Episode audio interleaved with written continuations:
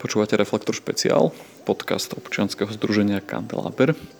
Máme tesne pred voľbami a po celej našej krajine práve kráčajú ľudia z iniciatívy za slušné Slovensko, ktorí sa rozprávajú s občanmi. Zavítali aj k nám do Bardejova a jedného z nich, Jana Galíka, vyspovedal aj náš Tomáš. Rozprávam sa s Jankom Galikom, organizátorom Hnutia za slušné Slovensko. Tak povedz mi, Jano, že čo je vašim cieľom e, dosiahnuť? Tak my sme sa ako iniciatíva za slušné Slovensko nejakým spôsobom sformovali po vražde Jana Kuciaka a Martiny Kušnírovej. Už sú tomu takmer dva roky. A Okamžite po, po tom, čo tieto správy obleteli celú spoločnosť, sme spontánne s priateľmi organizovali takú pietnú spomienku v Košiciach. No a dozvedeli sme sa, že podobne reagovali aj v mnohých iných mestách. A tak sme sa začali prepájať a vzniklo to, čo dneska poznáme ako iniciatíva za slušné Slovensko. Spoločne sme organizovali množstvo pochodov, zhromaždení, ale aj iných vecí, diskusí. Vydali sme knižku, množstvo novín a snažíme sa v spoločnosti podporovať akýsi záujem o politiku, o veci verejné. Snažíme sa v ľuďoch zasiať také semiačko nejakej zodpovednosti voči spoločnosti a voči svojmu okoliu.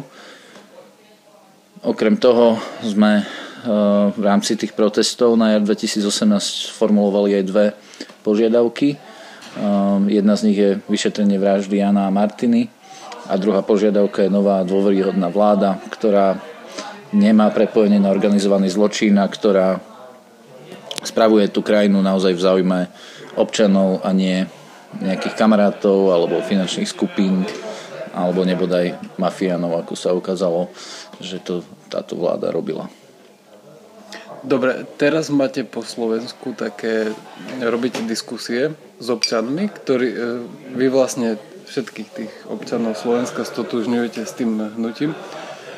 Čo za ten čas, čo ste prešli už niekoľko miest, môžeš spomenúť nejaké pozitívne a možno aj nejaké negatívne názory na to? Tak my sme tak, sa rozhodli... Čo, čo ťa napadá? Hej, také... Tak my sme sa rozhodli usporiadať taký road trip po Slovensku, ktorý trvá 19 dní a v rámci týchto 19 dní navštívime viac ako 100 miest a obcí. Snažíme sa navštevovať práve miesta, kde často nechodia politici, novinári, navštevovať miesta a ľudí, na ktorých sa zabudlo a robíme to teraz preto, lebo sa blížia parlamentné voľby a myslíme si, že nie všetko sa dá zmeniť z námestí formou protestu. Niektoré veci, ako je vláda, ako sú voľby, dokážeme zmeniť my všetci ako spoločnosť tu a teraz. Mm. Aj preto sme nazvali túto našu mobilizačnú kampaň Tu a teraz lebo skutočne 29. februára budeme rozhodovať o tom, akým smerom sa táto krajina bude uberať. Momentálne máme za sebou 9. deň. E, navštívili sme okolo 50 miest, rozdali sme v tejto chvíli už viac ako 20 tisíc novín. A zatiaľ tá skúsenosť je skôr pozitívna ako negatívna našťastie.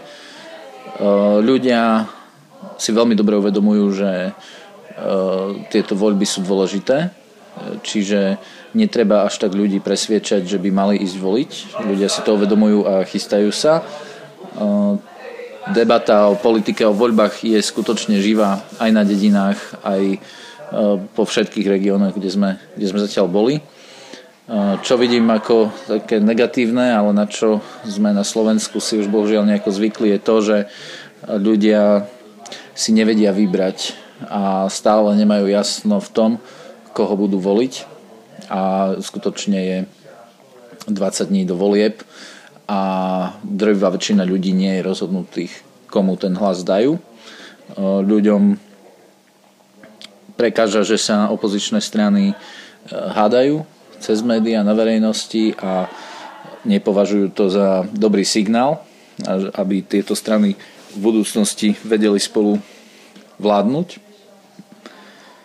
Čiže toto je taký, taký asi súhrn tej nálady. Ľudia sú frustrovaní a tá dôvera v politické strany je veľmi, veľmi nízka.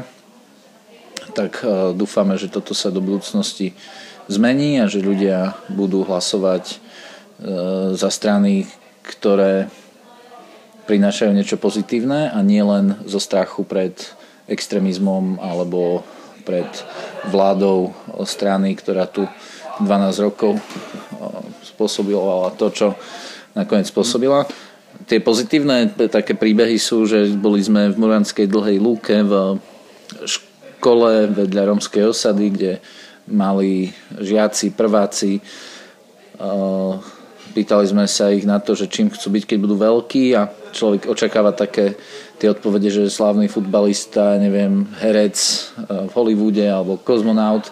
A tieto deti mali úplne normálne, ale predsa tak krásne túžby a sny. Najviac zarezonovala odpoveď jedného mladého chlapca, ktorý povedal, že je dospelý, tak chce byť zodpovedný chlap.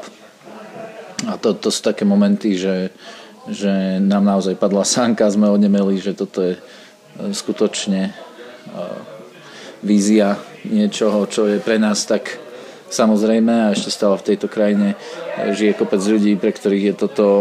A, a vidie to z mladého chlapca. Hej, a vidie to z prváka, mm. ktorý žije v romskej osade. Čiže toto boli krásne akože momenty, množstvo ľudí, čo stretáme na ulici, majú tiež koľkokrát oveľa väčší prehľad, ako si niekedy my z, z tých miest e, myslíme, že často hovoríme o vidieku ako, že nevedia a frustrovaní sú a jednoduchí a neviem čo. A nie je to vôbec pravda, tí ľudia na tom vidieku a v tých menších mestách majú skutočne perfektný prehľad, dá sa s nimi diskutovať na úrovni Čiže zatiaľ si odnášam z toho výletu to, že tu nie je až také zlé, ako sa niekedy môže zdať, lebo my sa už tak trošku zakuklíme na internete a v tých diskusiách, kde človek naozaj počuje len tie vyhrotené názory a potom má takú predstavu, že tá spoločnosť je na tom fakt hrozne.